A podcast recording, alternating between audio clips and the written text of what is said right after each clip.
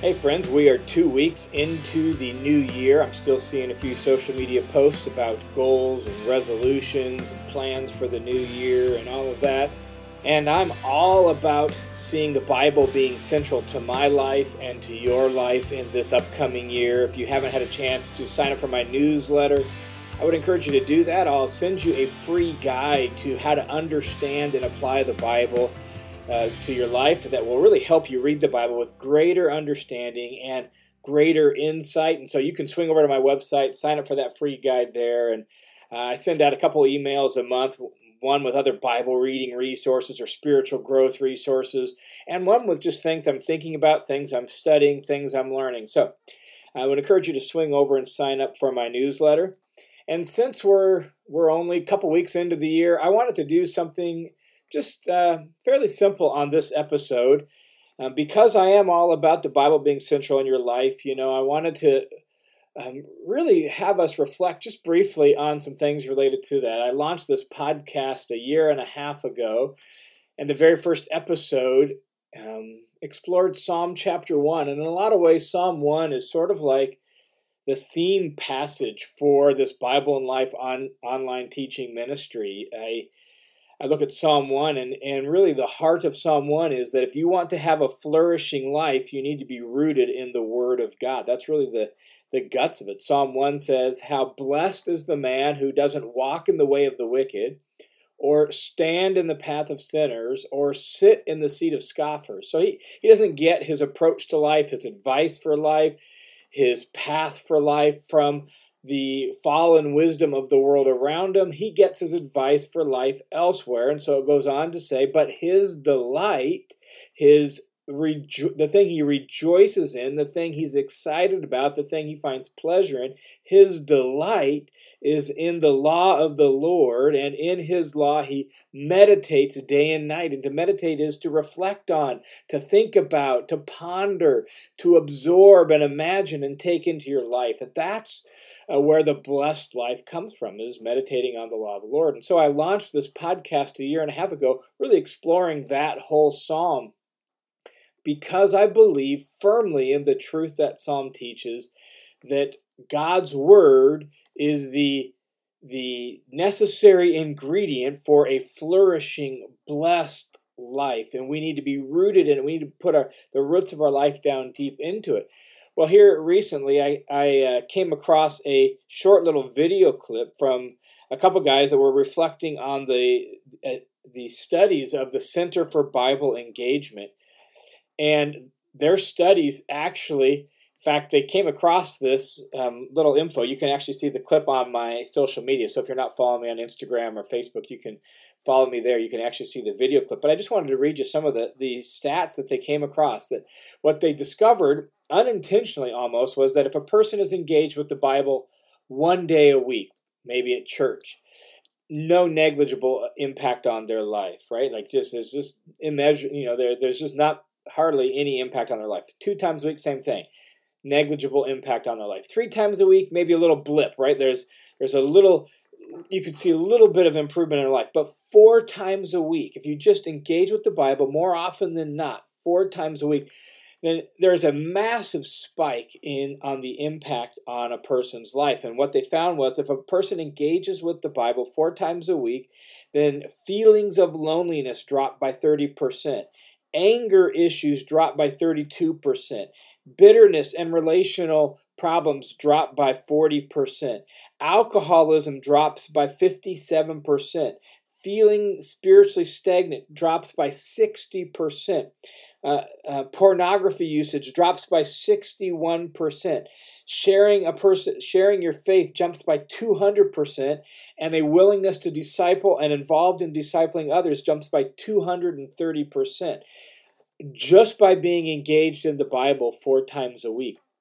That's really the point Psalm 1 is making, and there's statistical evidence for the point Psalm 1 is making that if we are people who are engaged in the Bible, absorbing it into our life, soaking into our life, man, our, it changes our life deeply, profoundly in ways that um, are good for us and good for the world around us. And so that's my encouragement really to you as you enter into 2020 is that you engage with God's word more often than not, which is four times a week. Four times a week. Don't beat yourself up if you miss a day here and there. Just aim to engage with the word of God four times a week and soak yourself in it. Reflect on it, ponder it. Find verses that really resonate with you, maybe even memorize those verses or just pray through those verses. Engage with God's word four times a week. So, as we're still at the beginning of this year, that would be my challenge and my encouragement to you that you would really make the Bible central to your life. All right? that you would come up with a plan. If you're looking for a plan, you're not even sure where to find a plan, you could look on YouVersion. There's all sorts of plans on there, which is the Bible app you could download on your phone. You can look at the Read Scripture app, and it'll guide you through reading through the Bible in a year.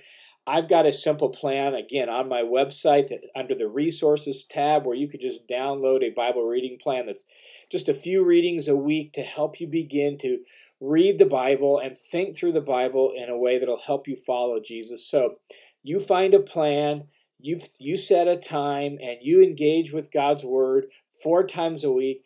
And as these stats show, it has a profound positive impact on your life. All right, so that would be my encouragement to you. Out of all your goals and out of all your resolutions, make God's Word central to your life. That's the first thing I wanted to do on this episode of the Bible and Life this week is just really encourage you to do that, to read the Bible at least four times a week.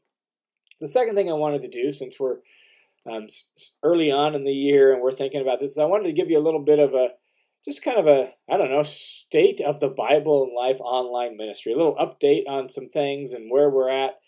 Um, and I, I have some really big goals, some things I want to achieve this year. I'm deeply committed to, to launching the the listener's commentary on the New Testament that'll really be a guide to individual New Testament books, paragraph by paragraph, chunk by chunk, walking people through a New Testament book so that they can really understand it. And I have Philippians fully done. It's about four and a half hours of audio content. I have Galatians uh, fully done, recorded, and it's about almost eight hours of audio content. So a lot of content there. Um, I'm working my way through James right now. I'm going to jump into Colossians. So I want to get a handful of books up and going before I, I launch that that platform. And so be praying about that, praying for the Lord's guidance on that, wisdom and how to launch that platform best, and be looking for that. I'm hoping by later this spring to be able just to launch that platform, and then I'll just add New Testament books as we go. So if you would pray about that and pray for God's guidance, God's favor on the recording of that, God's favor on the launching of that uh, that platform, man, that would be huge. So that's one of my goals for this year. I'm super excited about that. I want to make those um, those resources super affordable uh, and thus accessible to as many people as possible who just want to understand the Bible. People stateside, people around the world. And in order to make it affordable, I I, I need um, all of you who can support to support. It's just the reality. It, it, costs. There's platform fees. There's obviously time fees. There's hosting fees, and and so if you if you um, are able to, I um, I would love it if you would just jump on and support this ministry if you haven't already. And so that's one of my major goals for this year. Another thing I'm looking at is I'm looking at expanding my monthly subscription to churches, expanding that into including a coaching and consulting component, really helping churches think through their discipleship process, helping them uh, think through what's the, what's involved in that, think through the implementation of that process in their own context, how my resources and other resources can help facilitate that process, and again, so be praying for that if you would. Again, wisdom for how to launch that, and for churches that would benefit from that, and uh, to find that, for us to get connected, and so just man, I need all sorts of favor. I, I, to be honest, I've been really just wrestling with waking up in the middle of the night and praying about it, times feeling discouraged about it, just not sure the best way to proceed with some of that. The technology piece is just not my my my strong suit. I've learned so much in the last year and a half since launching this, and there's so many things I don't understand, um, and that that is a you know struggle for me. And so I need all the, the the spiritual help I can get. I need all the practical help I can get. So pray for that. So those are a couple big goals I really want to launch this year, and uh, as I continue to expand this ministry and and think through the best way to help people really be rooted in God's Word so their life can be changed. That's the heart of this. I'm all about uh, making disciples, helping other people make disciples, so that all of us can be growing in Christ together and reflecting God's goodness and God's wisdom to the world. And so uh, that's what we're about. That's where I'm at, and and uh, I feel like um, I've got some really big goals for this year, and I feel a little overwhelmed at times by those goals. So your prayers mean the world to me and your support is absolutely necessary to achieving some of those goals and to seeing this work go forward,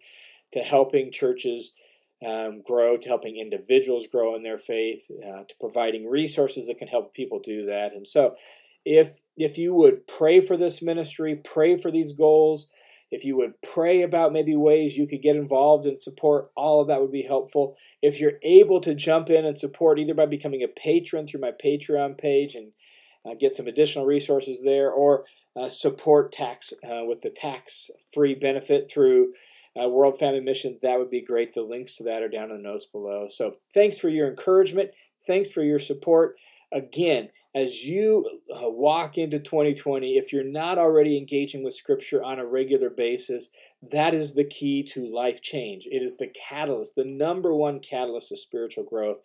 So I urge you and encourage you come up with a plan, find a time, sit down, and begin to engage with the Bible prayerfully and thoughtfully so that your life can be changed. Thanks for being a part of the Bible and Life family. May God bless you this year as you seek Him, as you serve Him, and as you center your life on Him.